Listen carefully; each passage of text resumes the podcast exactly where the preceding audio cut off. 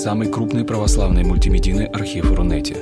Лекции, выступления, фильмы, аудиокниги и книги для чтения на электронных устройствах в свободном доступе для всех. Заходите. Предания.ру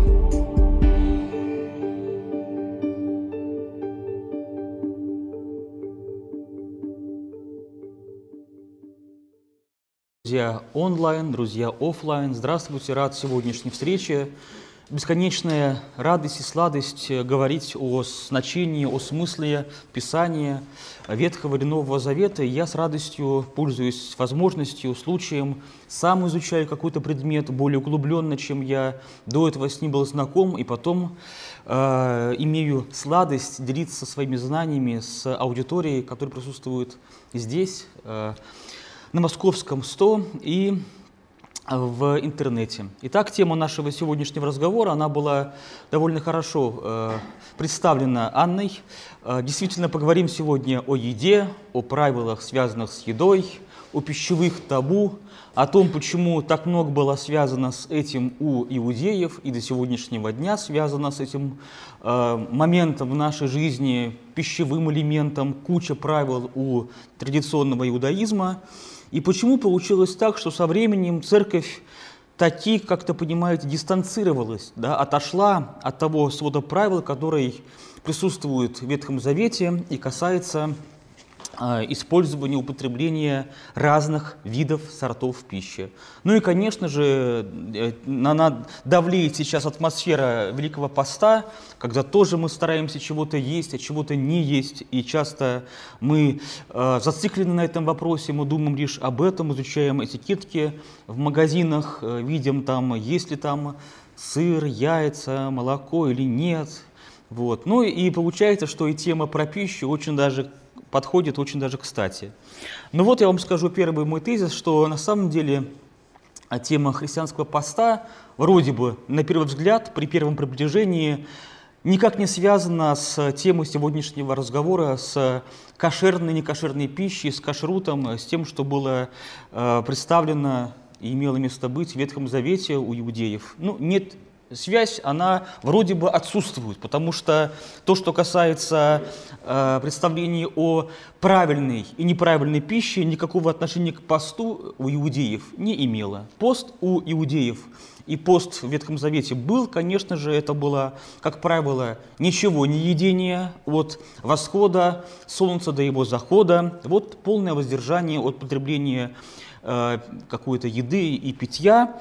И при всем при этом евреи жили в атмосфере э, кашрута, э, учения о дозволенной и запретной пище. И эта пища, как вы, как вы можете представить себе, была, как правило, очень вкусная, она была сытная, она была роскошная, потому что то, что можно было иудеям есть, можно было приготовить вполне э, непостно а именно сладко, вкусно, э, сытно, калорийно и прочее. Поэтому вроде бы э, тема нашего разговора никак не связана с Великим постом. Тем более, что сам пост начинается с того, что в церкви литургии читается текст, э, это текст апостола Павла, послание к римлянам, глава 14, где он прямо говорит, «Ты имеешь право есть кошерную пищу, а имеешь право не есть кошерную пищу, нарушая, избегая все эти, понимаете, правила, уставы и законоположения. И едущий правильную пищу, не осуждай едущего неправильную пищу, а едущий неправильную пищу не осуждай верного традициям, устоям Ветхого Завета. Вот э, таким образом получается, что Новый Завет начинается с игнорирования, с, попер, с попрания того, что связано в Ветхом Завете э, с чистой и нечистой пищей. Однако, когда вот углубляешься в тему, понимаешь одну очень важную деталь. Действительно, все-таки э, учение о пище дозволенной, кошерной, иначе говоря, эта тема связана с великопостными размышлениями, рассуждениями. Что я имею в виду? Учение о дозволенной пище позволяет задуматься – верующему человеку, израильтянину, о том, что я иду, ем, чем я питаюсь, что я потребляю, А, можно ли мне все употреблять? Или какие-то есть правила, какие-то есть уставы, устои, и Бог нам дает эти самые правила приличного, какого-то правильного, должного библейского потребления в пищу того, что мы можем съесть. И вот возникает одна очень важная тема, я буду к ней неоднократно обращаться. Действительно, не все, что можно съесть, надо есть. Оставь Пускай что-то там летает, бегает, живет своей жизнью. Не ешь, о человек Израиля, все, что ты хочешь или можешь съесть. И вот в этом ограничении, в этом каком-то рационализировании, рационализации – вопроса о пищевом нашем существовании, да, я вижу состыковку того, что мы сегодня будем говорить, а, с тем, что мы, вот о чем мы рассуждаем, живя в пространстве Великого Поста. А, говоря о сегодняшнем нашем разговоре, как правило, это будет разговор для христианской аудитории характера археологического. Это такая археология. Мы поговорим о том, что было однажды давным-давно в библейские ветхозаветные времена нормативным для наших пра-пра-пра-пра дедов, предков по вере, да, э, по нашей вере, по нашему учению, по нашему израильскому гражданству. Вот то, что было для них актуально, для жителей Иудеи, э, Израиля, не знаю, 8-9 века до Рождества Христова. Вот об этой археологии мы, все, мы будем говорить. Поговорим о том, откуда все это получилось, откуда все это появилось, а в чем это учение выражалось. Мы озвучим правила, как можно отбирать э, пищу, выясняя, является ли она правильной, кошерной или неправильной, э, для питания негодной. А, поговорим о том, какой смысл Бог вкладывает или вкладывал в эти правила, в эти законы, и потом, э, в конце концов, э, попытаемся понять, ну почему же христианская церковь со временем, а точнее очень даже быстро, это буквально первые поколения христианского движения, церковь отошла от этой практики. Вот такая программа нашего сегодняшнего разговора. А, ну, конечно же, когда мы говорим о Библии, мы э, обычно Библию читаем. Да? Разговор о Библии без обращения к тексту, он невозможен. И поэтому у нас будут с вами сегодня два основных текста. Это две это небольшие по объему, две главы, друг друга во многом дублирующие. И я сейчас эти места назову. Э, я буду здесь показывать на экране разные стихи из этих э, и прочих мест библейских а кто будет смотреть в записи, либо сидит дома, те могут взять Библию и с нами параллельно эти места читать, изучать и за нами, за ходом нашей мысли, нашего разговора следить. Итак, первая глава, о которой мы будем сегодня говорить, мы будем ее читать, это та самая скучная, неактуальная, какая-то совершенно отсталая книга Ветхого Завета, о которой мы уже говорили много раз. Это, будь это тема первенцев или тема э, вообще законов, заповедей, которых, как мы выяснили, очень много в Ветхом Завете. Это книга Левит, которая оказывается предметом чтения христианина очень и очень нечасто. Итак, вот книга Левит, помимо прочих таких отсталых, в кавычках, устарелых, в кавычках, э, вещей рассказывает нам в том числе и о обучении о кошерной пище. И вот глава 11 книги Левит будет в прицеле нашего э, с вами внимания. Второе место, э, параллельное, дублирующее, а иногда и дополняющее, Левит 11, это второзаконие, глава 14. Вот э, можно выписать, запомнить и перед сном сегодня эти места еще раз прочитать. Ну и вот начинаем сразу, вот бросаемся в объятия Писания, и вот Левит, глава 11, стих 46, пускай эти два стиха, стих 46 и 47, будут эпиграфом, видением весь наш сегодняшний разговор. Итак, вот слова Бога, которые он сообщает Моисею, через Моисея всему Израилю, всем почитателям Бога Израилева. Итак, вот написано, «Вот закон о скоте, и о птицах, и о всех животных, живущих в водах, и о всех животных, присмыкающихся по земле. Чтобы, зачем нужен закон? Чтобы делать самое важное, вот именно вот в этом действии есть суть учения, библейского учения, Ветхого и Нового Завета. Бог дает нам учение, дает нам сумму знаний, чтобы мы получили возможность различать, отличать, ну, разбираться.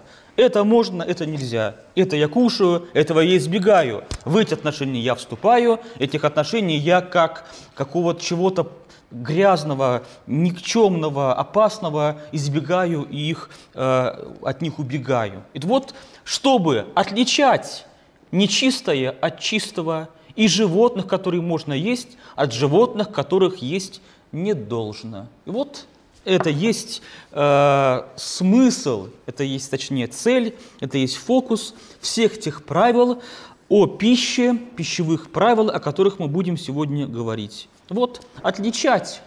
И в этом моменте, конечно, мы видим закон Моисеев во всей своей полноте. Потому что в чем есть главная цель закона Моисеева? В чем эта цель состояла? Дать людям представление о том, как правильно жить во всем многообразии обычной жизни. Как правильно торговать, продавать, работать, отдыхать, жениться, разводиться, детей рожать, Богу поклоняться. Что можно есть и что нельзя есть. И вот в этом вот многообразии разных правил находит свое место правила, касающиеся вот, вот пищи. Вот мы о них будем сегодня говорить.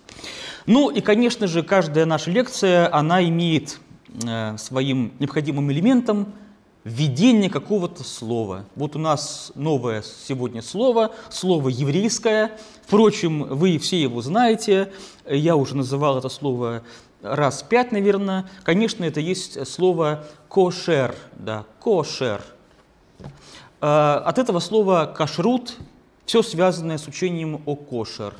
Э, кошер – это, во-первых, Первый смысл этого слова такой – годное, пригодное, ну, уместное. Да, вот, например, э, ручка, которая пишет, она можно быть, может быть названа и без всякой иронии, без какого-то какого тут сарказма. Это работающая, годная, кошерная ручка. Ручка, которая не работает, там или мышка, телефон, книга какая-то вот неправильно приплетенная. Это не действующая, сломанная, негодная, непригодная э, книжка, мышка или ручка, не кошерная.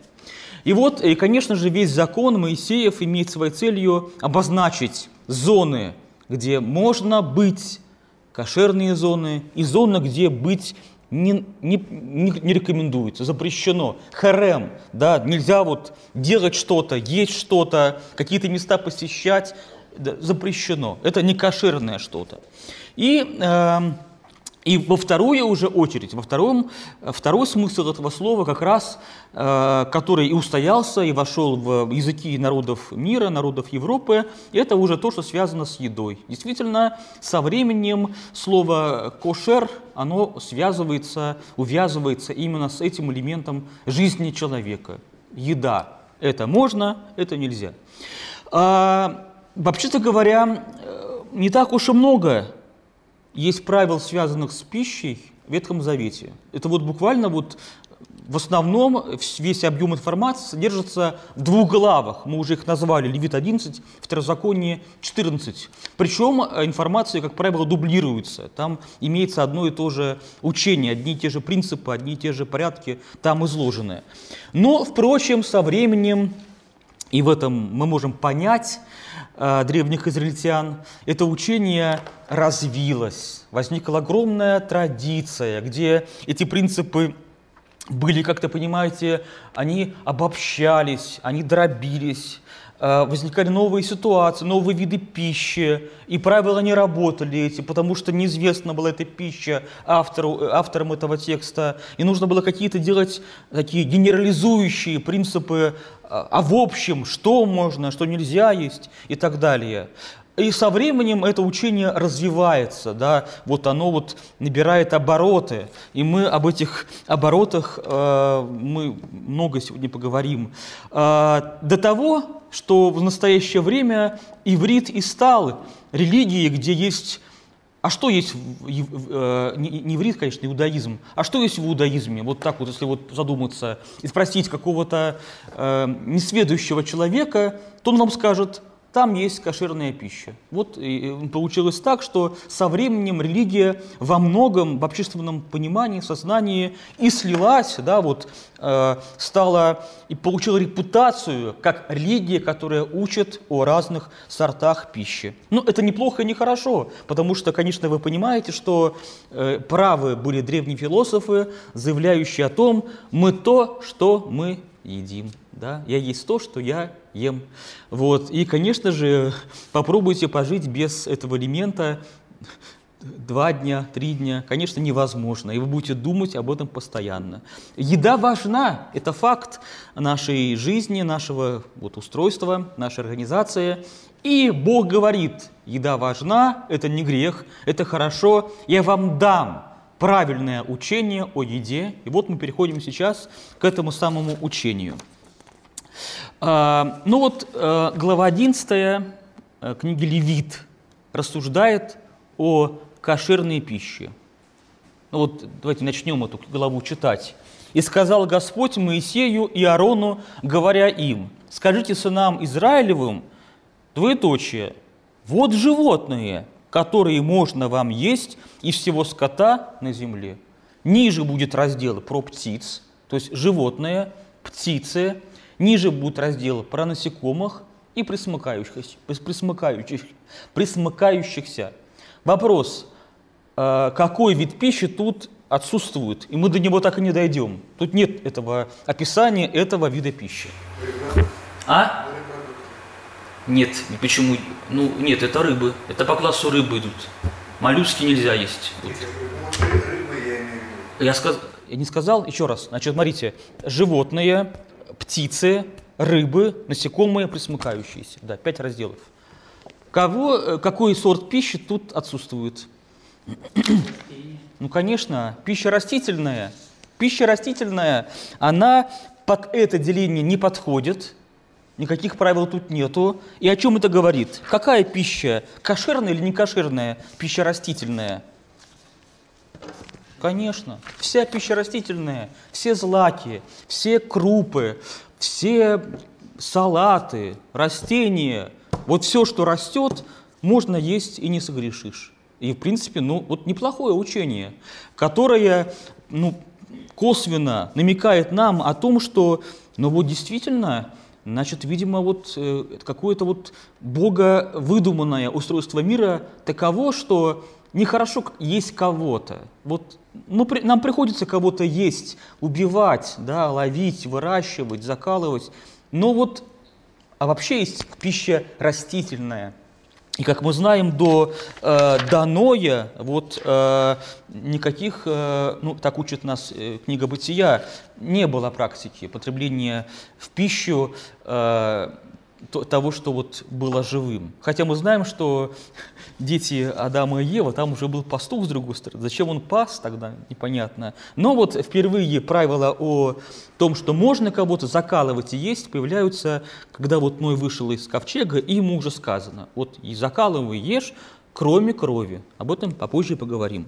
Ну вот, видите, первый наш э, большой класс, первый раздел – это животное. И не будем читать все э, за неимением большого количества времени, лишь обобщим то, что можно потом будет вам прочитать, изучить.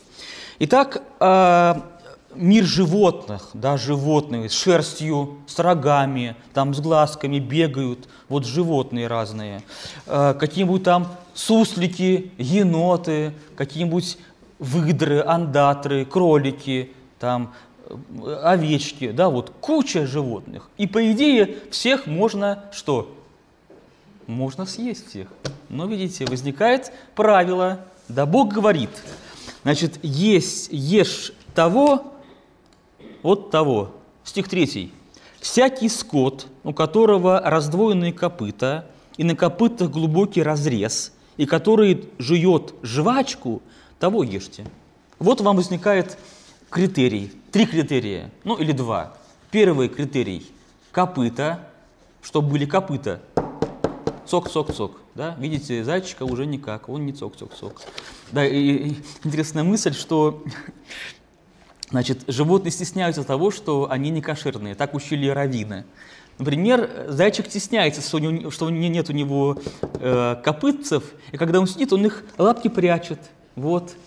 Он этого стесняется, он хочет быть кошерным, правильным животным, но у него этого нет, и он лапки убирает. Вот. Значит, видите, первое правило такое, так учили раввины, написано в Талмуде. Значит, э, копыта. Второе что? Не просто копыта. Например, вот копыта есть у лошадки или у верблюда. А какие копыта? раздвоенные, да, парнокопытные животные, у которых есть, вот мы даже вот, что такое жвачка, вас прошу? Ну, мы знаем, что такое жвачка, продается в магазине, но что такое жвачка в этом понимании, нам уже, ну, не, пожалуй, никому не понятно. Или кому-то понятно, что такое жвачка? Ну, ну это ваш, как бы такой внешний, это оценка созерцателя – а это э, замечание того, кто жив, с животным что делает. Знает, как оно устроено. Вот, знает устройство желудка, знает отделы разные желудка. И вот он говорит, что есть такие э, значит, отделы, которые позволяют делать то, что вот вы говорите. Да? Вот три критерия. Копыта, а точнее копыта раздвоенные, и вот жвачка. И во второзаконии, глава 14, стих 4-5, есть перечень Кого из этих вот можно есть? Их, этих вариантов, 10 экземпляров. Значит, давайте я вам назову этих 10 экземпляров. Можно есть волов, овечек, козочек, оленя, серну, буйвола, лань, зубра, антилопу, называется орикс, и загадочное животное под названием камелопард. Камелопард, я не обманываю вас, действительно, я вот сам узнал на днях, что есть такое животное под названием камелопард. Значит, стих. Вот, камелопард. Ну, как считается, это какая-то, это средний, видите, леопард и верблюд, камаль. Это, ну, как написано в справочниках, в комментариях, как это горная овца. Вот. Значит, но окружали иудеев куча других животных, которых ну, реально можно было съесть. Можно было съесть. Например, вот я уже кого-то назвал, верблюды. Арабы их едят, всегда ели. И сейчас едят вкусное мясо, деликатес, верблюд. Но сказано, вот у них чего-то нету, стих 4. А, значит, а, верблюда есть нельзя, потому что он живет жвачку, но копыта у него не раздвоенные. Не чист он для вас. Его нельзя есть. Дальше, не читаю. Животное под названием тушканчик. И сразу возникает такое вот представление, а что там есть, тушка? Он маленький, прыгает. Нет, там какое-то имеется в виду э, животное, похожее на какого-то такого, такой большой, большого хомяка там, или какой-то большой морской крысы. Ну, там можно что-то поесть. Но когда голодно, можно поймать, есть нельзя. Зайчики нельзя. Нельзя зайчиков есть. И, наконец, животное, которым питалось и питается, и будет питаться всегда человечество, и особенно, конечно же, окружающие иудеев народы, древний Израиль народы. Конечно же, основа экономики. Животное неприхотливое, экономичное. Можно вообще его бросить, он будет помойки рыться, толстеть. Жир, мясо. Мясо вкусное. Какое животное это? Свинья. Да? И вот стих 7 говорит – значит, зайца, и свинью, потому что копыта у нее, да, раздвоенные, и на копытах разрез глубокий, да, но она не жует жвачки, нечиста она для вас.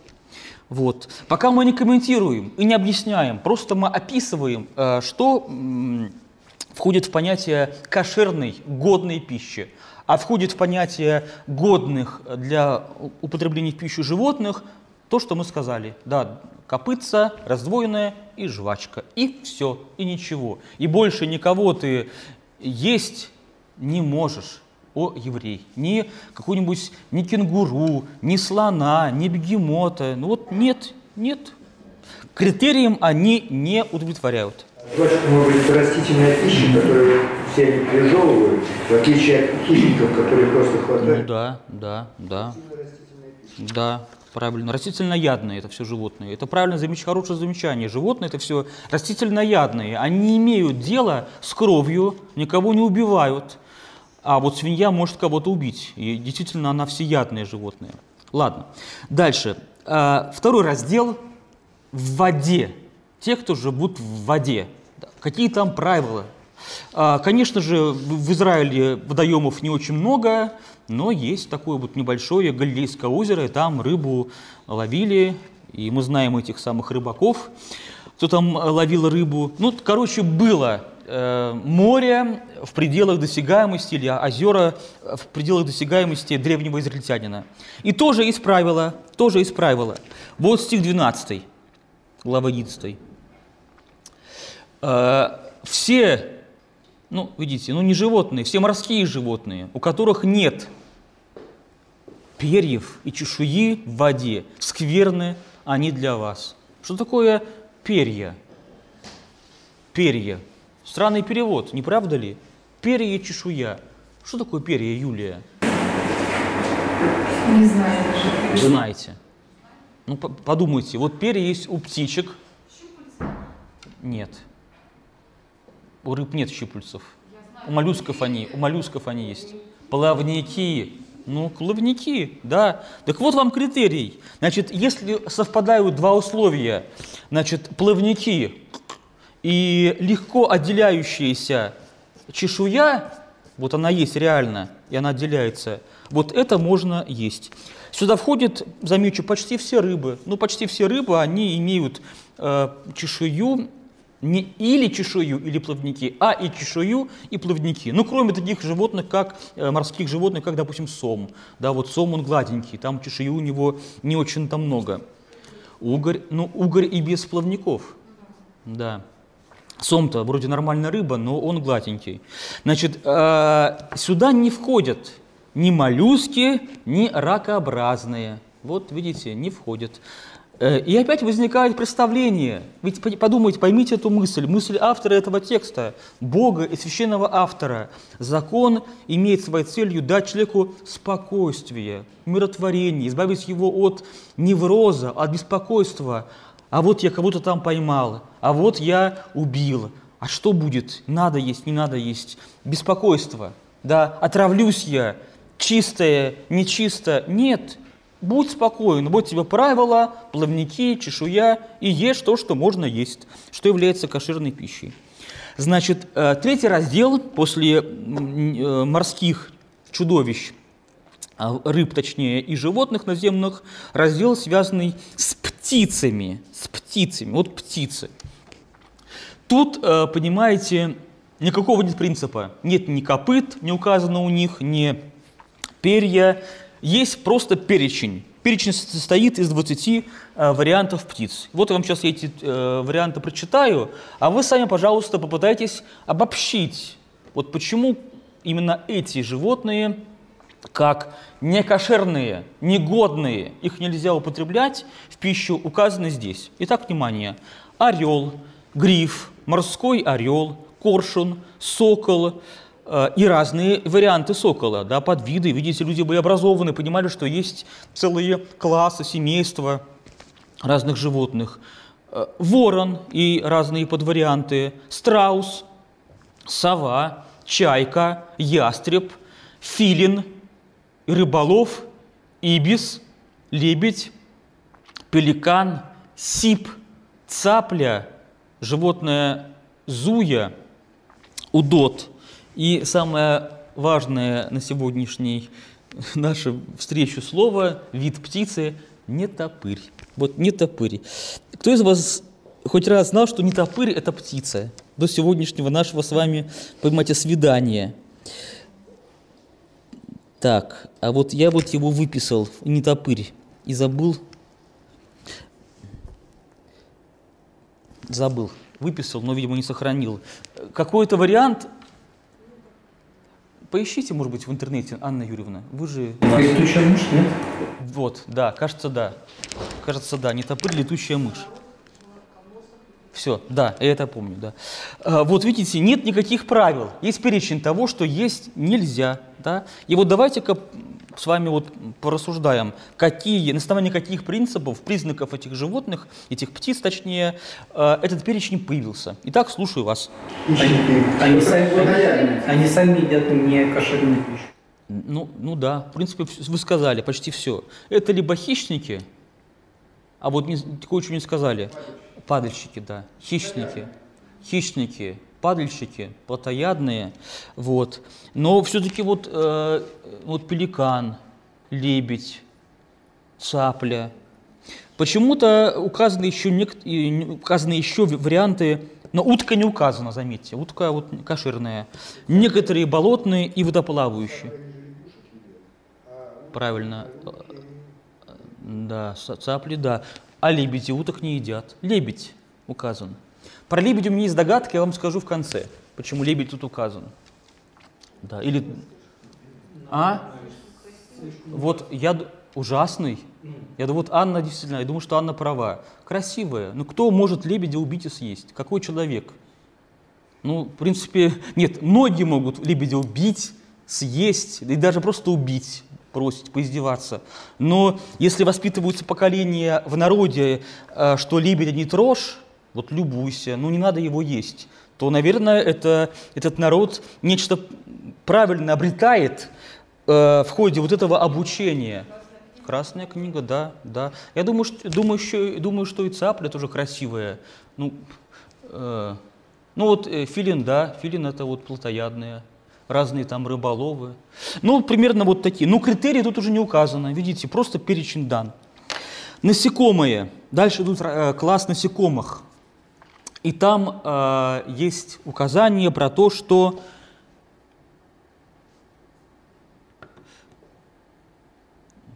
Ну вот, смотрите. Из всех присмыкающихся, ну, видите, тут слова-то не устоявшиеся, тут насекомые имеются в виду, то есть ползающие, э, крылато, ходящих на четырех ногах, тех только ешьте, у которых есть голени выше ног, чтобы скакать ими по земле. И вот указан вариант – кто тут имеется в виду? Голени. Сих ешьте из них, саранчу. И особо отмечены четыре варианта саранчи, которых можно есть. Вот видите, это, это все виды саранчи. Салам, харгол, э, хагаб и, видимо, вот просто саранча. Вот это все виды саранчи. Четыре варианта. Никаких других насекомых есть нельзя. Поэтому э, написано в разных там поздних уже книгах иудейских, взяла хозяйка муку, взяла мелкое, э, как слово называется, сито, и просей муку, чтобы там кого не оказалось? Кого? Нет, саранча нормально. Саранча, если будет, то можно. Ну какой-нибудь жучка, червячка, личинки, извините меня за такие комментарии. Почему нельзя? Э, не то, что, дескать, не, там, не знаю, некрасиво будет, да ерунда, все съедят. А вот не кошерные. Нельзя есть червячков, нельзя есть личинок, нельзя есть жуков. Вот такое правило. Значит, э, и ползающие по земле, э, иначе говоря, присмыкающиеся. Стих 41 и 43, глава 11 все еще у нас. А, вот видите, всякое животное, присмыкающееся по земле, скверно для вас, не должно его есть. Всего ползающего на чреве и всего ходящего на четырех ногах, и многоножных из животных, присмыкающихся по земле, не ешьте, ибо они скверные – не оскверняйте душ ваших каким-либо животным, присмыкающимся, и не делайте себя через них нечистыми, чтобы быть через них нечистыми. Ибо я, Господь Бог ваш, ваш. Освящайтесь и будьте святы, ибо я свят, и так далее. Вот, то есть никаких присмыкающихся, ни змей, ни ящериц, э, никаких там варанов, саламандр нельзя есть иудею. Ну зачем, в конце концов, их есть? Займись, вот овцу разведи, там, не знаю, теленка. Ну зачем есть этих присмыкающихся? То есть воспитывается культура питания. Вот, ну хорошо, вот вам эти классы, они обозначены и они описаны. Животные, морские животные, птицы, э, насекомые, присмыкающиеся. И везде даны критерии, что можно и что нельзя потреблять в пищу. Переходим к классу кошерных э, животных. Да, вот, конечно же, имеются в виду те самые волы, овцы, козы и так далее, о которых мы говорили выше. Ну хорошо, да, вот мы их вырастили, мы их убили, и что есть, и что вот нет. Не все так просто. Тоже есть правила. Есть э, правила потребления в пищу и того, что можно есть. Вот такой вот э, мудрый, такой детализирующий, такой рафинированный закон Моисеев. Но, конечно же, во-первых, нельзя есть какого-то очень важного элемента в устройстве любого животного. Ну чего нельзя есть по закону Моисееву? Ну, как раз сердце. А с чего вы взяли, что из сердца нельзя есть? Кровь. Сердце можно, кровь нельзя.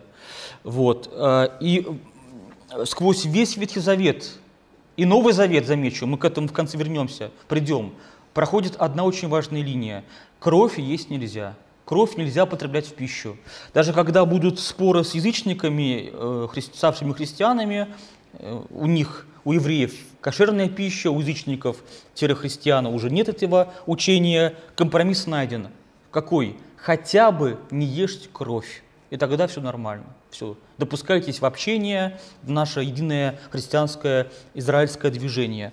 Кровь. Значит, действительно, учение, э, которое является для иудаизма уникальным учением, как я читала в разных комментариях, э, в книгах, в энциклопедиях, нигде такого учения вот о том, что кровь нельзя именно есть, не присутствует в окружающих э, иудеев э, народах, культурах. Это вот уникальное иудейское э, значит, учение. На чем оно основано? Ну вот сначала обратимся к тому самому Ною. Бытие, глава 9, стих 4. Бог говорит Моисею. А, ну вот давайте. Э, начнем немножко пораньше. И благословил Бог Ноя и сынов его, и сказал им, «Плодитесь и размножайтесь, и наполняйте землю. Да страшатся и дотрепещут вас все звери земные». Видите, звери, птица небесная, все движущееся по земле, рыбы морские. Про насекомых тут не сказано почему-то. Все движущееся, что живет, будет вам в пищу. Как зелень травную даю вам все. Только плоти мясо, басар, с душою ее, запятая, или двоеточие, или в скобочках, то есть с кровью, не ешьте. Вот такое учение. Кровь равно душа. Еще почитаем текст Левит, наш любимый Левит, книга Левит, глава 7, 26 и 27 стих. Вот. Еще одно правило. «И никакой крови не ешьте во всех жилищах ваших, ни из птиц, не из скота, а кто будет есть какую-нибудь кровь, истребится душа та из народа своего. Вот такое строгое повиновение. Кто будет регулярно, устойчиво пить кровь, в прямом смысле этого слова, в физическом смысле этого слова, э, и будет это практиковать, и эти привычки заражать окружающих, то его участь, она печальная. Он не будет жить, он не будет жив, его следует убить. А, ну вот, э, что стоит за этим учением о том, что кровь нельзя, понимаете, вот потреблять в пищу? Хотя вот подумайте, это же времена были не нашего времени, когда вот можно выйти на улицу, зайти в магазин, э, некоторые магазины работают 24 часа, то есть ночью можно идти в магазин, и ты найдешь себе пропитание, и будет тебе э, хлеб, и напиток и так далее. Все есть. В древние времена Ча часто была такая ситуация, что ресурсы кончились, ресурсов нет. Да, голод там, или какая-то какой-то катаклизм, э, природа не дает урожая, нет травы, да, возникает голод у людей. И тут надо бы вроде бы использовать все ресурсы, вот цель выживания – Кого будем есть? Да все будем есть. Зайчиков всех съедим, тушканчиков съедим, кровь будем. Не сливать калорийную кровь. Можно кровью наесться. Не сливать будем ее на землю. Будем ее есть, кормить своих детей. Все выживем. тут возникает вот как раз вот то, что выделяет иудеев из окружающих и из наших, понимаете, реалий. Не все, что можно, то можно. Не все, что э, служит твоему выживанию, существованию, не все это надо и можно делать. Кровь с душой ее, даже когда голод, когда бедствие, не ешь, потому что в ней душа. Значит, ну вот это вот такой духовный смысл этого правила. Но можно и другие моменты указать, которые привели к тому, что кровь она предмет э, запрещенный для использования. Ну, например, когда приводят э, животное к скинии, приводили, или в храм, то там была одна часть этого животного, которая точно была Божьей частью. Это была кровь. Кровь сливалась около жертвенника, это было то, что это Божье, да, Бог берет себе кровь. На Божье претендовать нельзя. Это называется уже святотатство. Ты воруешь Божью часть и ее употребляешь в пищу. Нельзя. Это такая культовая, культовая предпосылка, основа появления этого правила. А, дальше. Ну вот банальное наблюдение. Но ну вот люди же видели, как умирают люди или животные. И у них вот возникла связь. Покуда есть поток крови в организме, сердце бьется, животное, человек движется, ну, ходит, живое, кровь вытекает, и человек или животное умирает. Вывод всего этого, какая странная кровь. Видимо, она есть та самая субстанция, которая дает человеку возможность жить, быть, существовать. Кровь равно жизни. Ну, а что такое жизнь? Это когда в нас душа есть. Ну, кровь равно душа. Это вот какая-то единая священная Богу, Богом данная и к Богу отходящая субстанция и материя, основа жизни. Вот. Это то, что Бог, видимо, вот задумал и подарил животному. На это претендовать нельзя. Вот. Кровь нельзя употреблять в пищу. И на основании этого правила возникла огромная традиция, да, целый институт, возникли профессии – профессии, которые связаны с тем, что вот не есть кровь, нечаянно кровь бы не съесть. А, и, возможно, вы знаете, есть, ну, есть до сегодняшнего дня такая профессия шохет.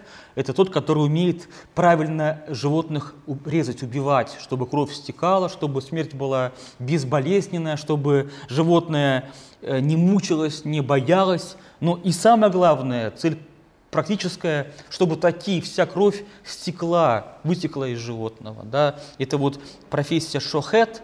А, от этого вот калика на славянские языки, фамилия кому-то, может быть, вас, вам знакомая Резник, вот все резники, это были те, это те, чьи предки однажды занимались вот выполнением этого закона, чтобы нечаянно иудеи бы не съел кровь с мясом, надо, чтобы вся кровь, она правильно покинула бы тело.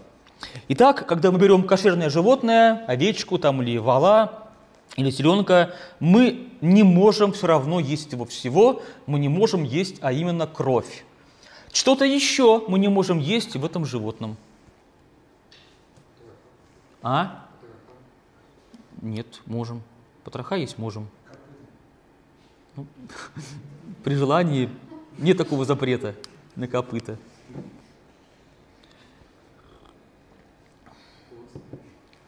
Хвост? Да нет. Ну, а вот почему хвост, вы думаете? Некрасивый, некрасивый. Да нет. Тут, видите, не, не эти правила. Значит, это связано с культовыми процессами. Принося в храм животное, приводя в храм животное, Богу отходила кровь и что-то еще. Что еще сжигали на жертвенниках? Запах, видимо, был не очень хороший из-за этого. Нет. Жир. Жир по-славянски, как будет жир, знаете, тук, тук. Вот. Тук или жир – это то, что Богу отходит. Жир, который легко отделим, да, вот, ну, легко отделим между, допустим, мясом и шкурой или внутренних органах, его надо изъять, его нельзя есть. Вот такое правило. А жир, который находится в мясе, его не надо удалять, его можно есть, не, не, не смущаясь. Тут смысл этого правила всецело культовый. Я вам это, это правило уже озвучил. Это Божья часть, это Божье, Божий элемент. Не буду на него претендовать. жир, калорийный, и многие народы на, питают, это основа рациона, жир животных, но не иудеев. Жир есть нельзя. Вот.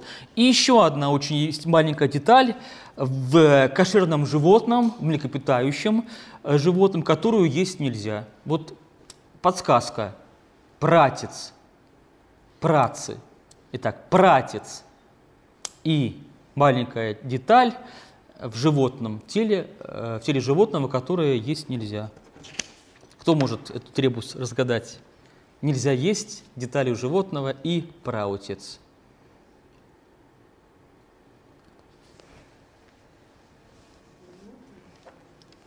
А?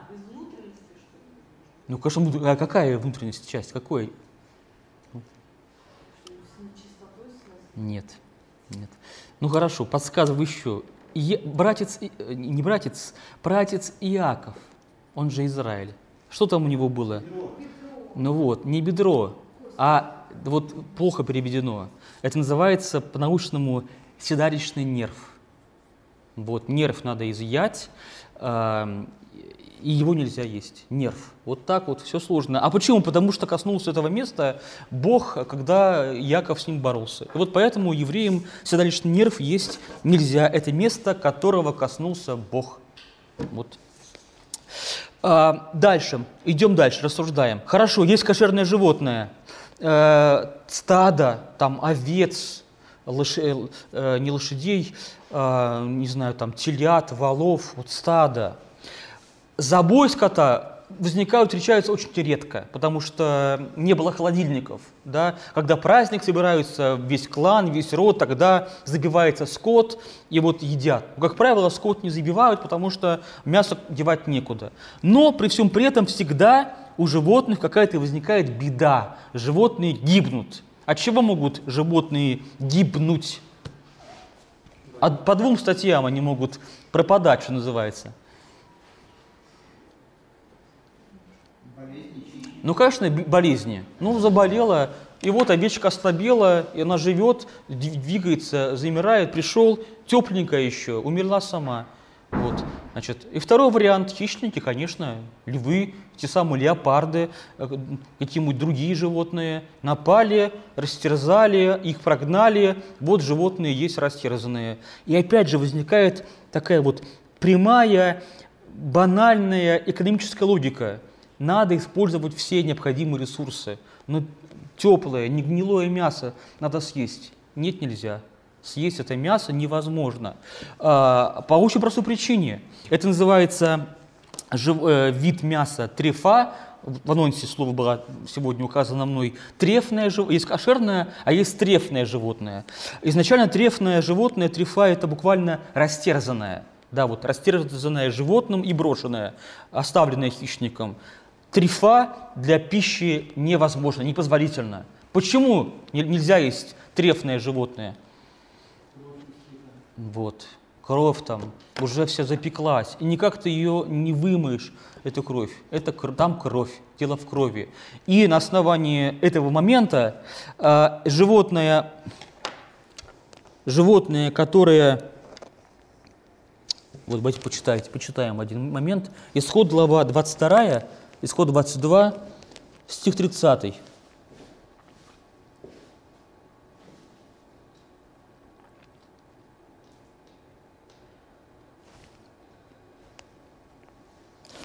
А, «И будете у меня людьми святыми, и мясо, растерзанного зверем в поле, не ешьте псам, бросайте его».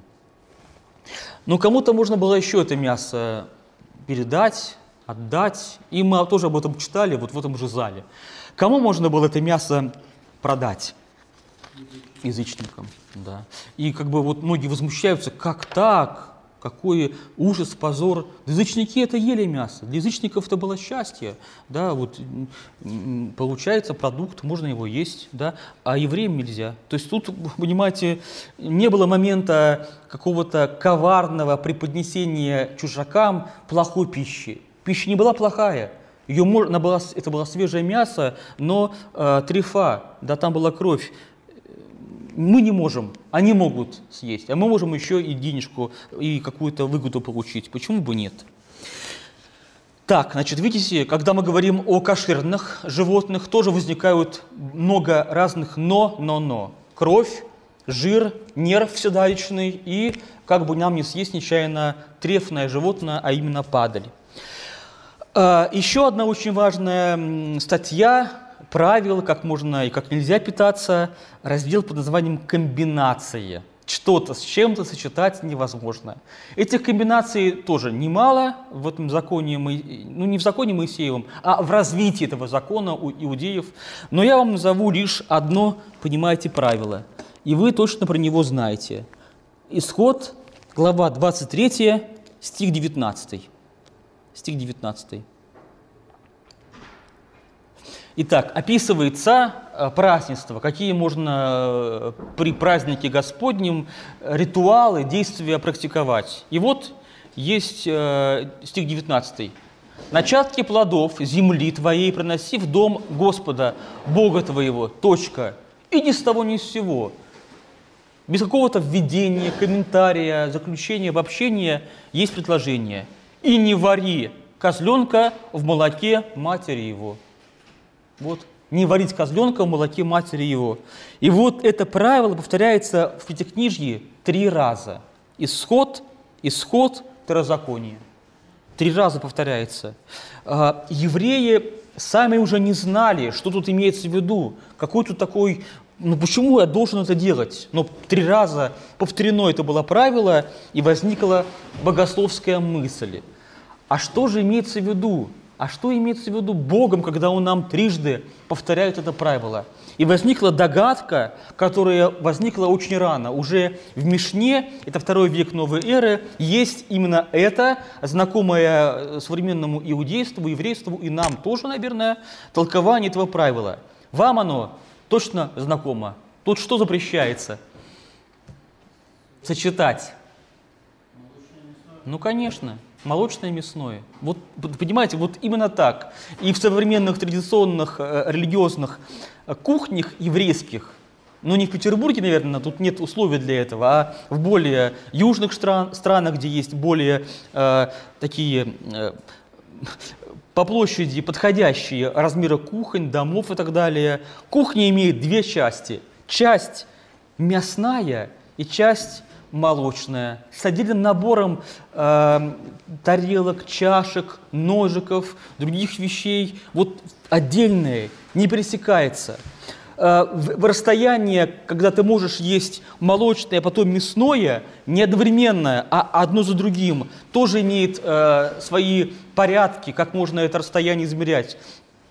Там э, около 6 часов, там 6 часов надо должно пройти, чтобы ты сначала поела молочное, там сыр там или сметану, э, масло, а потом только можно есть мясное. Вот, понимаете, вот такое возникло толкование этого правила. Из этого стиха про козленка бедного и молоко матери возникла именно вот такая огромная система определяющая традиция, до сегодняшнего дня вполне себе живая, практикуемая э, традиция толкования этого места.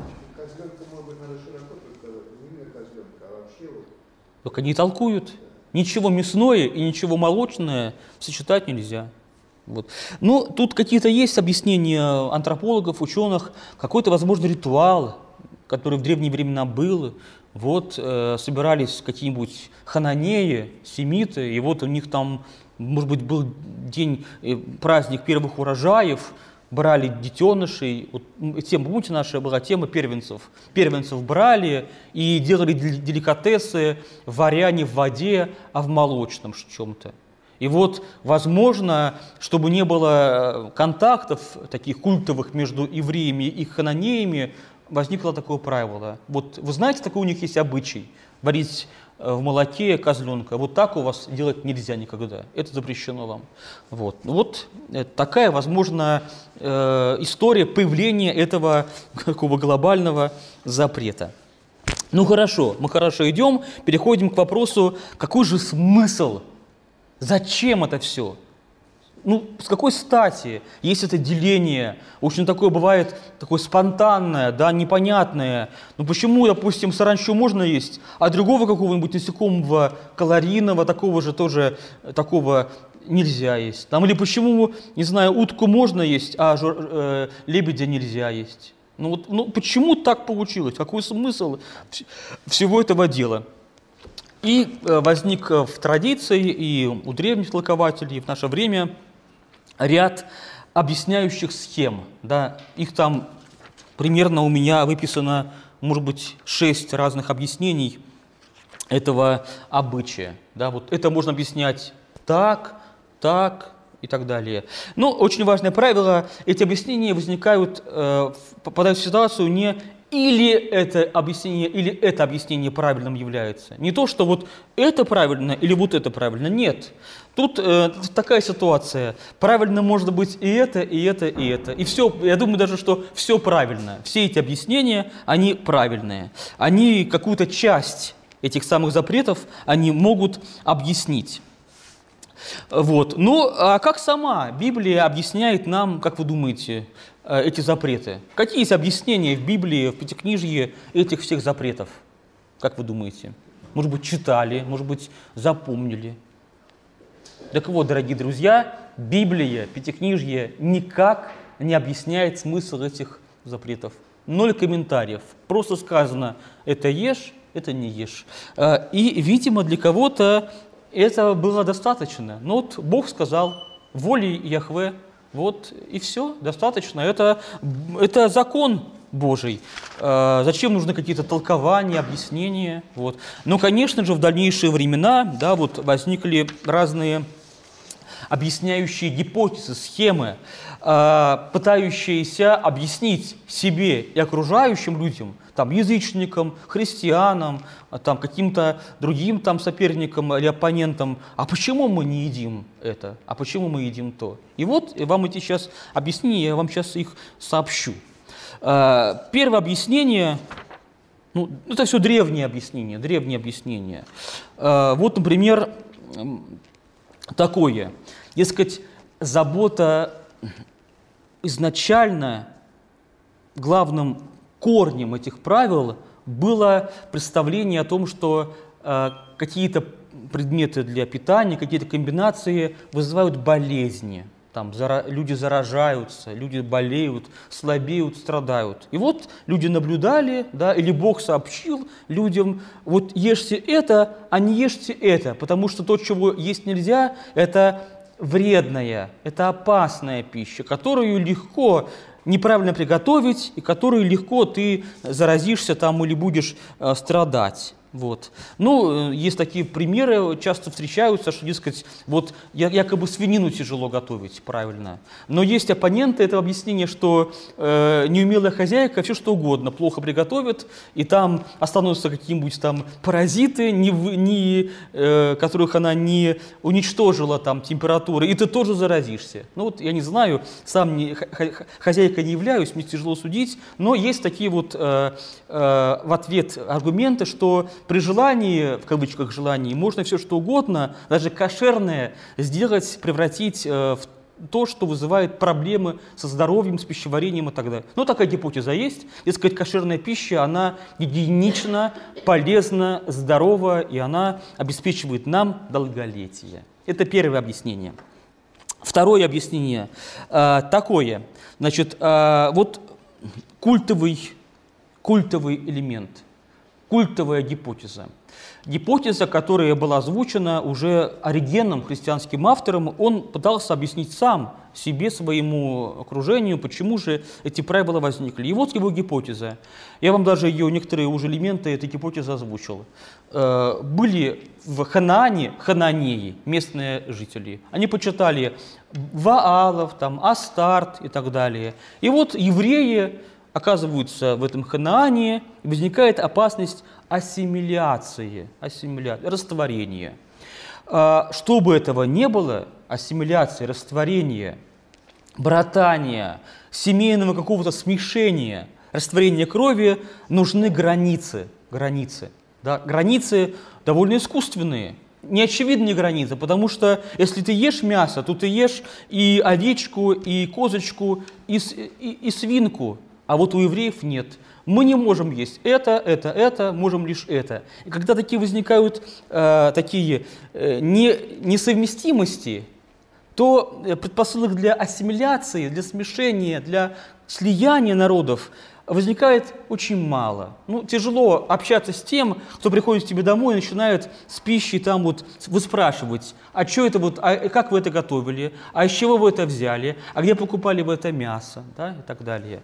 Вот. Ну и тем более, когда мы говорим о древних временах, разные были такие культовые праздники, такие целые фестивали, когда народы съезжались в одни места к одним святилищам, ханаанеи, израильтяне, и там были общие какие-то или блюда, застолья, или общие рецепты. Так вот, у евреев не может быть общих рецептов с неевреями. Вот так э, возникла эта вот эти вот правила все эти, чтобы не было у евреев ассимиляции. Эта гипотеза имеет очень большую силу. Действительно, показала практика, что из-за много чего, там Библии, э, представления о чистоте крови, э, эндогамных браках, а еще из-за кухонных традиций евреи растворялись очень неохотно в диаспоре. И веками они существовали в окружении враждебном, которых было всегда больше, будь то арабы, персы, а, греки, римляне, копты, египтяне, славяне потом, да кто угодно. Все равно вот община жила, да, еще и потому, помимо Библии и так далее, чего я сказал вам уже, еще и потому, что у них были особые, вот такие вот специфические антиассимиляционные кухонные традиции и привычки. Вы понимаете меня, друзья? Ну, для сохранения. Для, ну да, чтобы не, не растворились, чтобы не, не распались. А, дальше. Вот еще одно объяснение, довольно хорошее. А,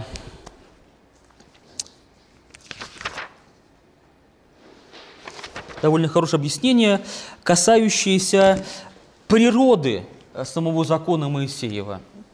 Значит, э, возникает, это да, это очень хорошая мысль, закон Моисеев, он охватывает тебя целиком, не просто касается твоих молитв, твоего богословия, философствования, он охватывает тебя целиком. И когда закон Моисеев касается пищи, да, вот правил пищевых, то мы видим в этом, мы находим в этом огромный якорь, которым цепляется религиозность, представление о Боге, о возвышенном. Этот якорь цепляется за саму сердцевину твоей жизни, вот за твое нутро, за твое чрево, за твой живот. Возникает такая мощная сцепка.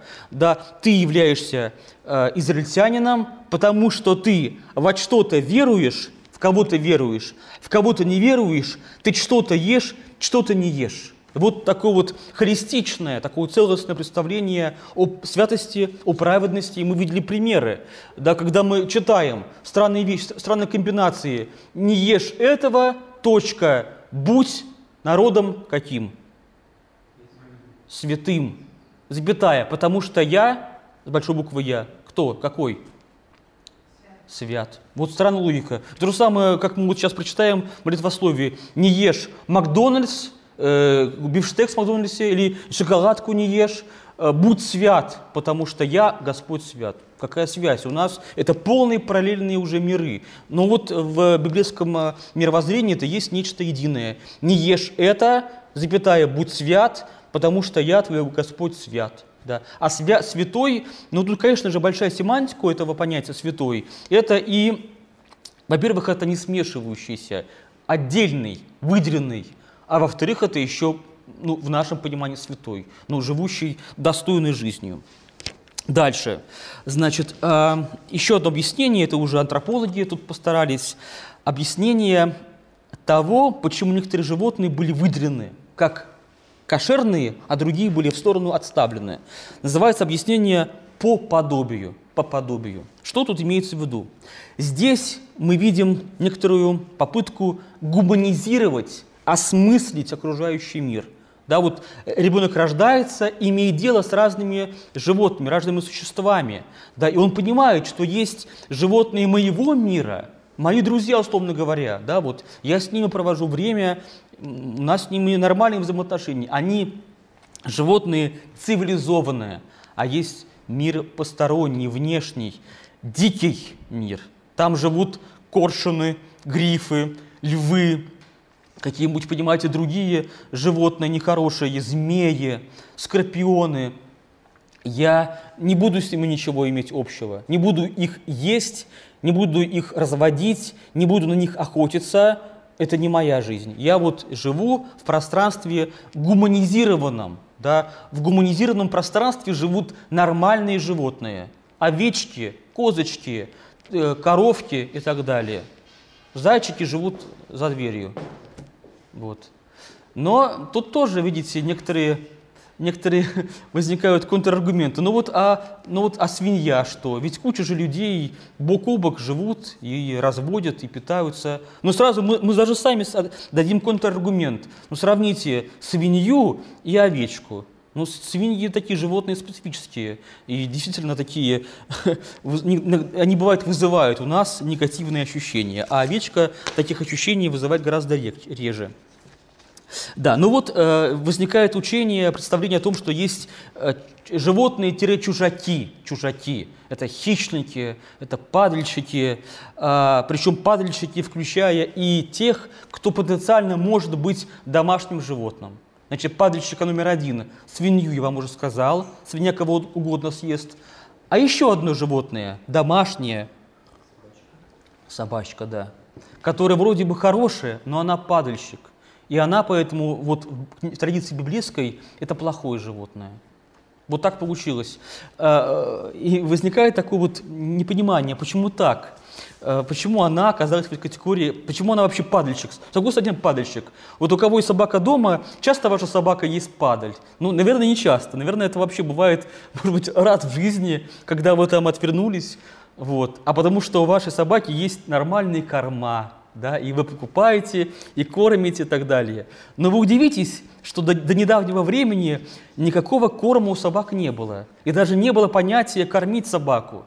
Собака кормила сама себя. Да, она подъедала то, что можно подъесть, ее отпускали, она бегала и ела все, что могла съесть и падаль, и на кого-то охотилась, там, на зайцев и так далее. Вот так вот жили собаки, и на основании этого в библейской картине мира собака скорее, ну не скорее, это просто нечистое животное. Внимание, нечистое не равно гадкое, уродливое, противное, нет. Это животное нельзя есть. Да, и хорошо бы, чтобы оно не было, не находилось в пределах нашего обитаемого мира. Оно чужое животное. Пускай оно живет у других людей, у других народов или вообще вот в лесу. И последнее объяснение, модель, схема, которая поможет нам понять, что же стояло за этими правилами. И, конечно же, возникает э, тут вот та самая этика, этика, учение о добром житии, учение о правильной жизни – и тут меня, когда я к этому дошел, к этому пришел, вот к этому объяснению, меня много что и удивило, и вдохновило. Поделюсь с вами своими такими находками.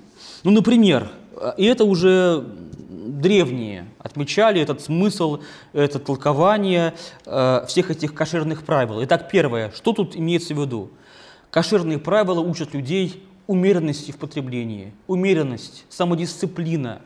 Э, Почему я не ем свинину? Мишна учит, Мишна книга еврейская. Почему я не ем свинину? Не потому что она просивная, плохо пахнет, она вкусная, но я не могу ее есть, потому что Бог так сказал, Бог запретил, и я воспитываю себя в этой самодисциплине, в этой умеренности. Это, то есть, ну, аскеза это вот наше знакомое христианское слово под названием аскеза, воздержание. Не все, что я могу съесть, я должен э, есть. Второе, это уже возникает тема экологии, эколо, тема экологическая возникает уже в те самые давние, древние времена Моисея, царей Израилевых и так далее. Итак, что тут имеется в виду? Есть целые такие экосистемы, да, вот экосистема, не знаю, вот там вот э, э, расщелины, там или гор, там какого-то, какой-то чищобы, кустарника. Там живут те самые тушканчики, те самые саламандры, зайцы, о которых мы читали. Я не буду вторгаться в эту экосистему. Пускай они себе живут, эти зайчики, тушканчики. Вот бережное отношение к окружающему животному миру. Потому что есть другая политика – прийти, все съесть, дальше двигаться. Да, но тут возникает у нас, ну, на самом деле, более цивилизованное отношение к окружающему пространству, к окружающему миру. Да, я не могу есть все, что вот я вижу вокруг. Есть правило, я ем это, остальное я не ем. Третье этическое объяснение всех этих правил, и Анна Юрьевна уже нам его анонсировала. Есть на свете прекрасные животные, чудесные животные, которые вызывают у нас восторг. Как можно, спрашивается, их есть? Например, сказали лебеди, но еще есть животные прекрасные. Какие прекрасные животные вы знаете, можете назвать? Лошадь – это другая статья, но тоже очень хорошее объяснение. Ну, дельфины. Их можно есть теоретически? теоретически? Все можно есть, Андрей. Их можно тоже есть. Но по этим законам дельфинов есть нельзя. Потому что они без чего? Без чешуи. Китов. Китов есть нельзя. Киты умные, прекрасные. Слонов нельзя есть. У них нет копыт. Зачем есть слонов? Некоторые едят обезьян. Обезьяны вообще существа полуразумные. Как можно обезьяну убить и съесть? Для израильтянина это вещь недопустимая, которая э, взрывает вообще вот сознание. То есть есть животные, которые вызывают восторг, да, восхищение. Лебедь, дельфин, тит и так далее. Это есть нельзя. Хотя, как вы знаете, куча культур, они основываются на потреблении, регулярном потреблении этих видов животного мира. Дельфины, киты уж точно. А, дальше еще, а, а, почему нельзя есть лошадь и осла, как вы думаете? Как, как этика это может объяснить? Этика. Ну ты с ними работал только что. Ты только что с ним, это же твой брат. Ты с ним вместе таскал, переживал тяготы, зной, ливень, холод, и ты потом вы будешь есть. Ну, действительно, не надо есть э, того, с кем ты прежде работал. Вот. И э, в конце концов воспитывается то, чего мы обычно, э, немножко это плохое слово в нашем русском обиходе. Но на самом деле слово хорошее, я хочу вам его с хорошей стороны преподнести. Э, слово такое брезгливость, брезгливость. И вот благодаря всем этим правилам воспитывается правильная брезгливость, когда человек не может, хотя вроде бы может, но не может что-то делать, что-то есть, в какие-то отношения вступать, у него возникает здоровая, вот такая юношеская, ну такая вот невинность, чистота, выражающаяся в брезгливости, в том, что он отказывается что-то потреблять, есть, хавать, жрать, да, вот э, господствовать и так далее. И, конечно же, как вид брезгливости, все-таки отношение сугубое, такое особенное отношение к крови.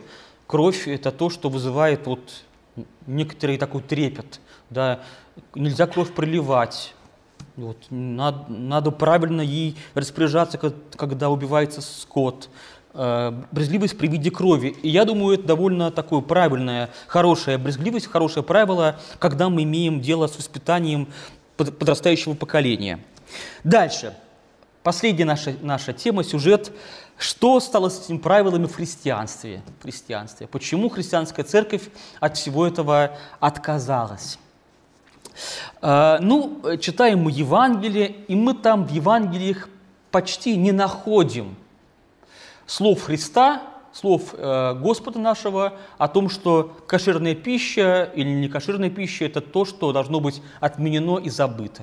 Да, такого учения нет, кроме одного момента. Марк, глава 7, там есть э, подробное изложение Христа и рассказ его, э, такой дискурс о том, что есть э, входящая в нас пища, она нас не оскверняет, а то, что от нас исходит, слова, поступки, то нас оскверняет. Вот и этим исчерпывается критика Христом, огромного такого кодекса, корпуса правил о кошерном и некошерном.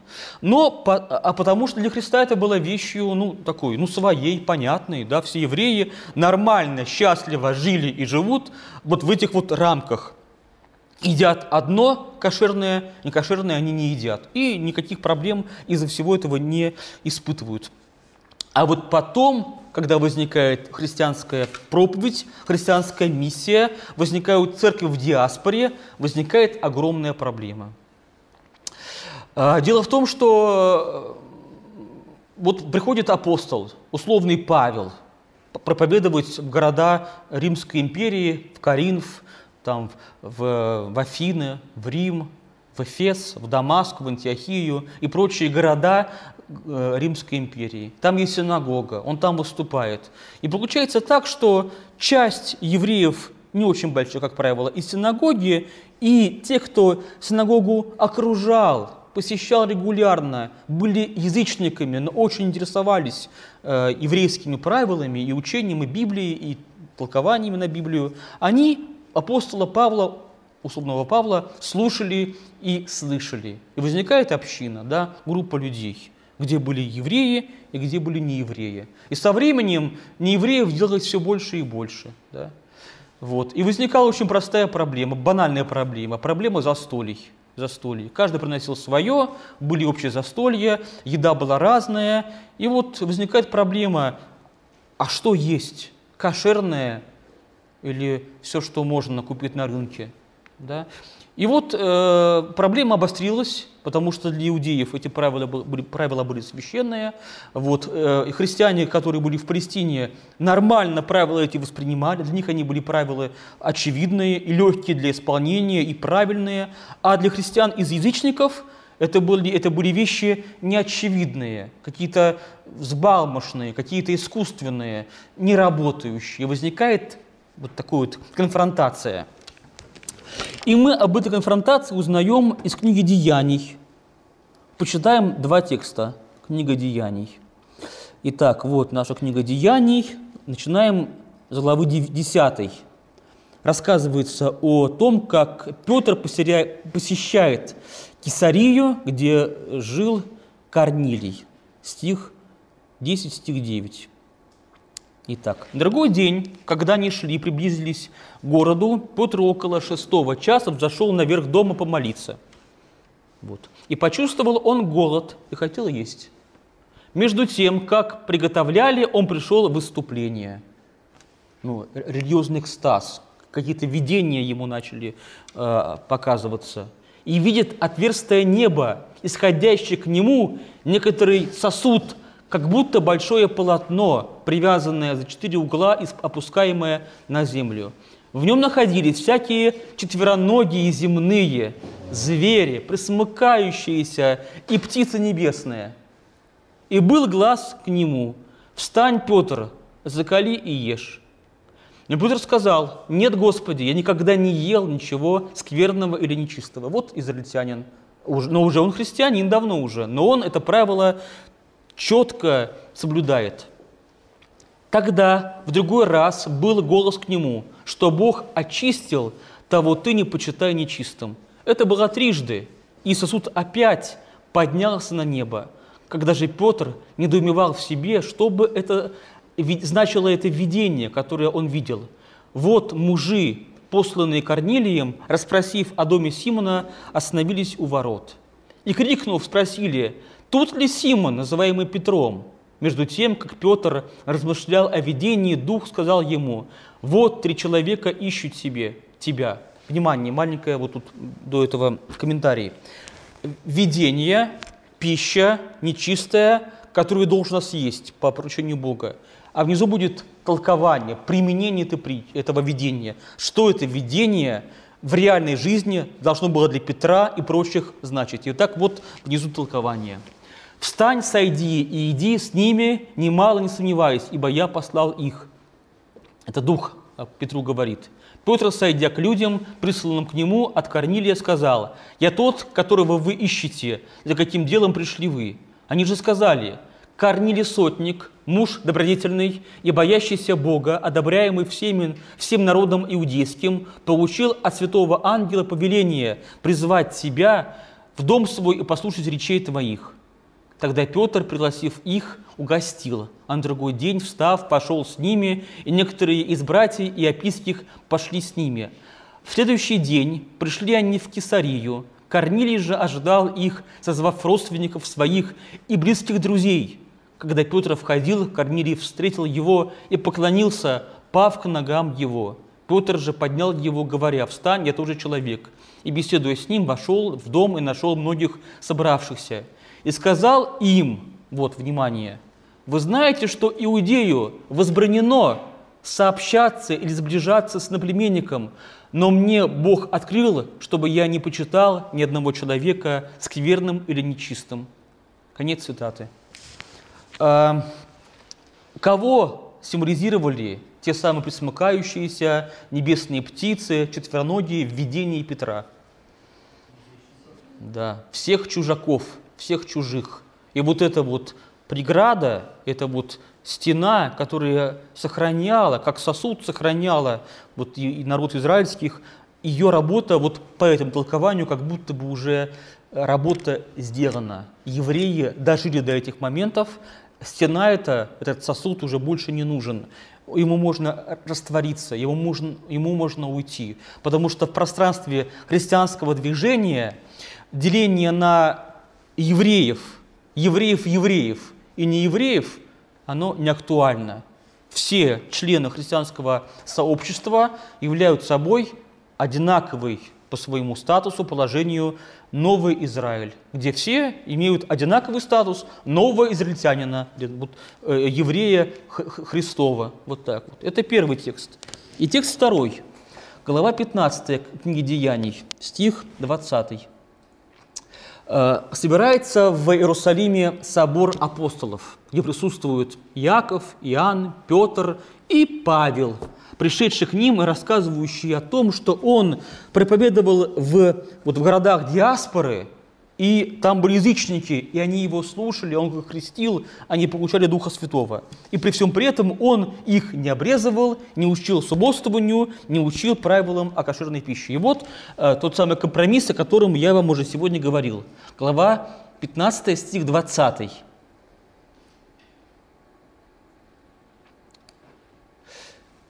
Это вот слова у нас э, Якова. Яков говорит.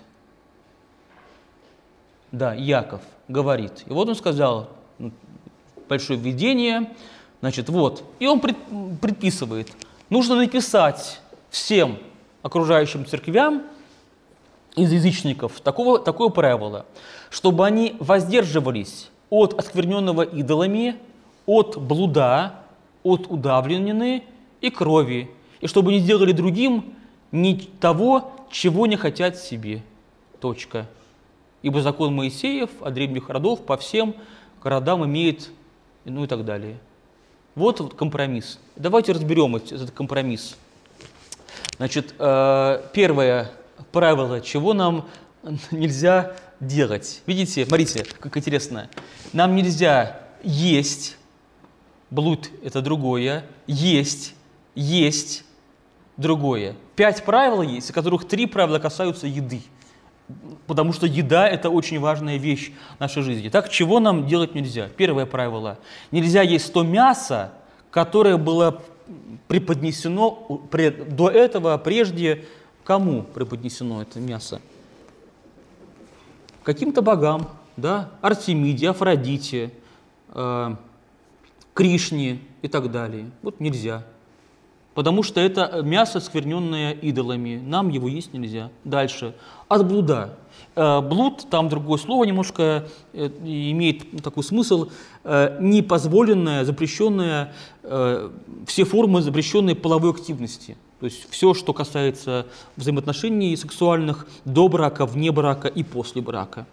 Значит, удавленина. Вот, что такое удавленина?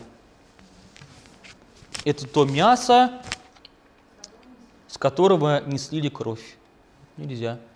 А, и вот и уточнение, да, и крови нельзя.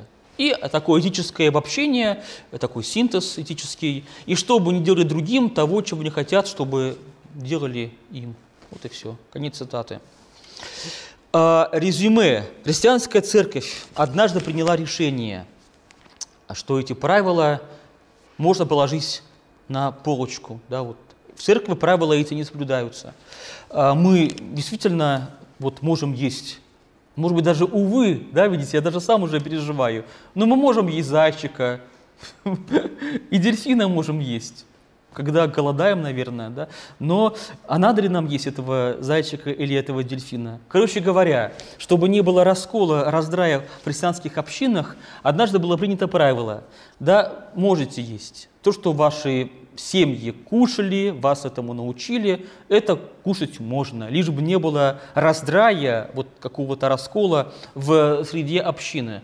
Но, кроме всего прочего, кроме вот этих вот моментов, удавлена кровь, да, и мясо или другие продукты, преподнесенные идолами.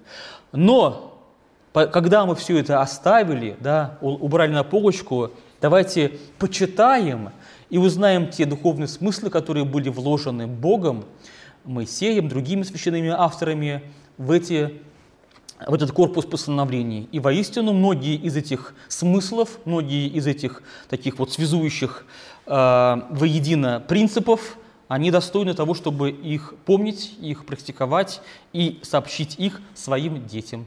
На этом все. Спасибо за внимание. Все, спасибо. Переходим к диалогу, вопросы онлайн или офлайн.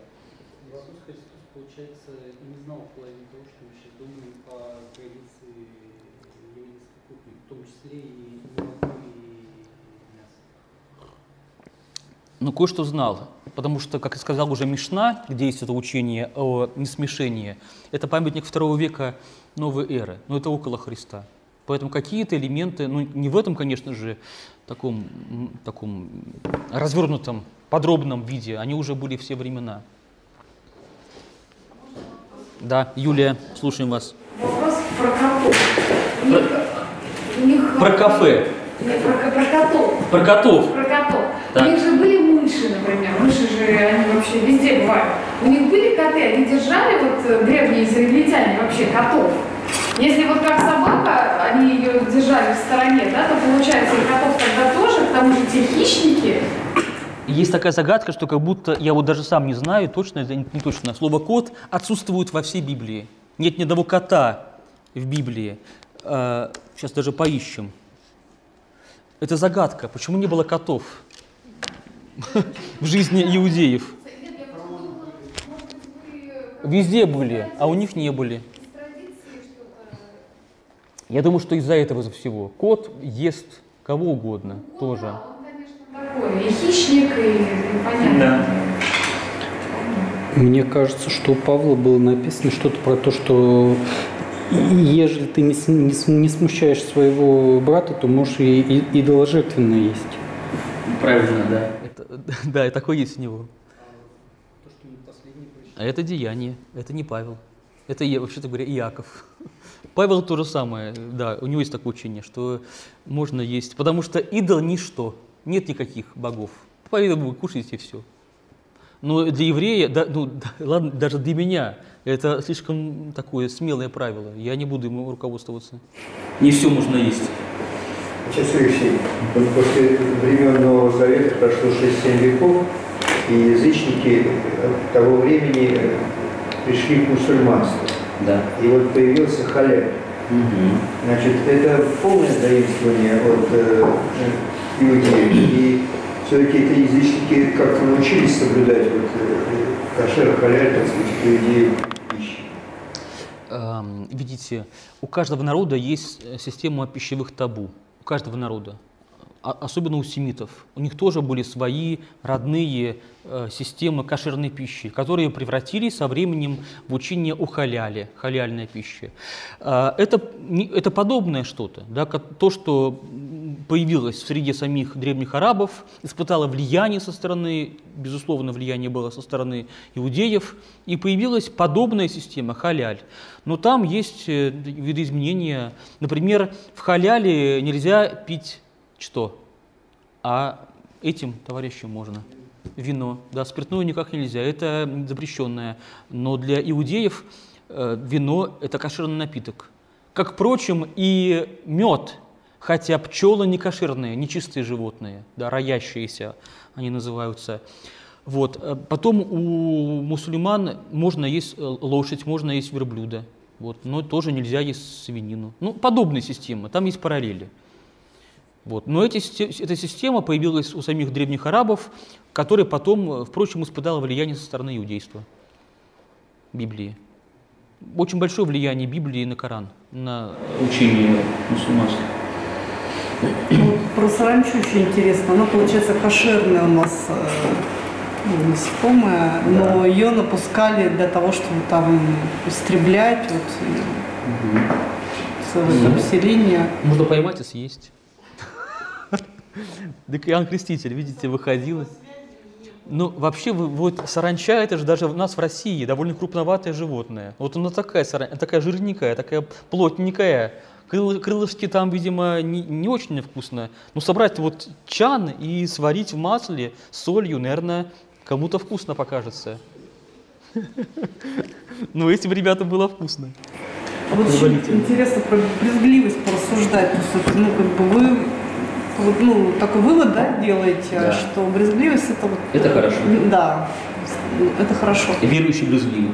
Да, но все-таки вот э, мы читаем там в житиях святых, э, что они там, не знаю, с прокаженными и так далее, да, как бы, что, что не имели брезгливости, или они были выше этого, ну как? Нет, нет, ваша мысль очень интересная. Очень интересная. И она очень глубокая, даже до, того, что я сейчас не смогу ее правильно вам ответить на ваш вопрос. А, ну, начну с того, что это такие формы некоторой экстравагантности, когда святые люди, подвижники сознательно делают нечто, кажущееся странным, ну, нарушающим какие-то социальные конвенции, какие-то устои, представления о чистом, приличном, должном и так далее. Но такая у них э, стезя, этим занимаются пророки, юродивые, такие провокаторы святые, они эти правила нарушают, хотя правила, в принципе, есть в обществе. Ну, как, какой типичный ответ на ваш вопрос? Дескать, в христианстве есть учение о том, что можно принимать ближнего в любом состоянии, но грех мы ненавидим. Да? Ну, это такое довольно искусственное деление, потому что наша жизнь, она же не то, что вот духовное царство отдаленное от нашего физического существования. И это, какой-то э, странный вариант такой, толкования христианской жизни. Я выступаю за библейское учение о целостности нашего всего существования. Поэтому э, должно быть у нас красивое все, дух и тело, чистое все, и наша этика, ну и наш стол должен быть чистым. Вот, и это очень такое понятное и сильное и здравое учение. Но, конечно же, иногда люди, практикующие это учение, они делаются лицемерами, да, заложниками этих правил, не могут уже принять за стол язычника, не могут его накормить и так далее. Вот для того, чтобы эта система не, закости... не закостеневала, не, не, не начинала бы работать против своих целей, возникают такие вот юродивые, да, которые поднимают взор общества повыше, блюд этих самых, да, и говорят о, нечто, о чем-то таком высоком э, человеколюбии, милосердии, снисхождении, любви к человеку в любом его состоянии. Да, это так и есть. Может быть такой еще аспект, что у хищников нельзя есть, потому что в пищеводе может быть содержаться кровь и жир, что это не отделить, не слить. Да, конечно, так они пропитаны всем этим. Они пропитаны. Они, они съели кровь, они сделались нечистыми. Им нужно очиститься, а для них нет нужного ритуала. Для еврея есть ритуалы очищения, а для, а для льва нет ритуала очищения, там, или леопарда, или гиены. Все, его нельзя, с ним нельзя иметь дело. Еще такой вопрос. Может быть, это аналогом вот тому запрета, как в раю было, что вот есть дерево, от которого не ешьте? Ну, это вещи одного порядка, конечно же. Я вижу полную параллель. Если ты хочешь быть мне верен, да, соблюди вот это. Да. То есть это вроде бы не умрешь ты вот прямой смертью например, но соблюди это вот. Да, да. Так нет, а, а еда это э, вот то, что я ем, это символ есть э, моего существования. Можно объяснить ребенку, старичку очень просто любые возвышенные идеи с помощью этого образа. Не ешь или ешь, не пей, пей. Вечный символ. Люди всегда будут есть и всегда ели. Что пишет интернет? Что пишет интернет? Молчит. Ну ладно, размышляет. Спасибо. Спасибо большое. Всего хорошего. Лекция проведена и записана по заказу православного мультимедийного портала «Предание.ру». Лекции, выступления, фильмы, аудиокниги и книги для чтения на электронных устройствах в свободном доступе для всех. Заходите. Предание.ру